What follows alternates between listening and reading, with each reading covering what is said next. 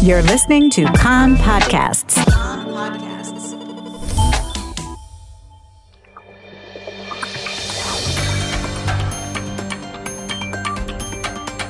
You are listening to the English language news of Kan, the Israeli Public Broadcasting Corporation.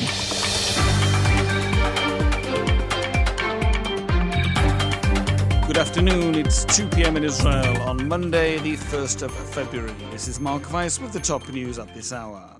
Former Defence Minister Moshe Ya'alon will not seek a seat in the next Knesset and has announced that his Telem party will not run in next month's election. Ya'alon ran with blue and white in the past three elections after leaving Likud. In the outgoing Knesset, Telem was part of the Yesh Atid Telem faction. I believed that with Telem running on its own, we could increase the size of the change camp, Ya'alon said. This assumption has been proven wrong. The present political circumstances require that Telem and I not run in the upcoming election. Primaries are being held in the Labour Party today to elect its Knesset list. Polling stations open at 11am and will close at 7pm. The results will be known a few hours afterwards. More than 45,000 registered members will be able to either vote online or at nine polling stations throughout Israel. They will be asked to choose between five and seven candidates out of 62. According to Health Ministry data, 5,140 people tested positive yesterday for COVID 19, accounting for 9.7% of all tests conducted. The number of people hospitalized in serious condition dropped slightly and now stands at 1,140. A total of 4,796 Israelis have died since the outbreak of the pandemic. January was the most lethal month for deaths from COVID 19. One third, 1,438 of all the fatalities died in January. Dr. Miki Dudkevich, director of Hillel Yafe Hospital, said this wave is much worse. Younger people and pregnant women are getting sick.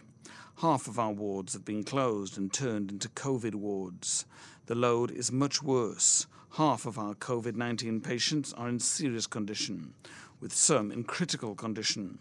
The treatment that this illness requires is similar to that of intensive care. The Cabinet last night approved extending the lockdown until 7am on Friday morning. The vote was unanimous after a last minute compromise was reached just before the lockdown expired at midnight.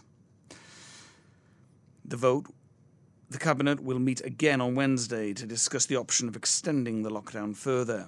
The Cabinet also decided to keep the border crossings closed until Sunday at midnight.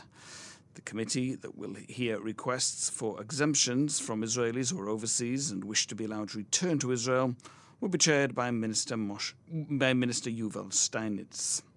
Israelis returning from overseas will be required to go into quarantine hotels as of tomorrow aside from exceptional cases.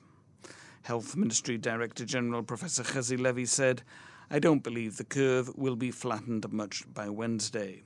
As Director General of the Health Ministry, I condemn and I denounce the irresponsible behaviour of the funerals in Jerusalem yesterday. The Health Ministry intends to demand that schools be reopened in a stricter format than formerly. The Health Ministry will demand that the first and second grades will be divided into capsules in all cities, regardless of whether they are red or green. However, it will not demand the same for kindergartens because of logistical difficulties.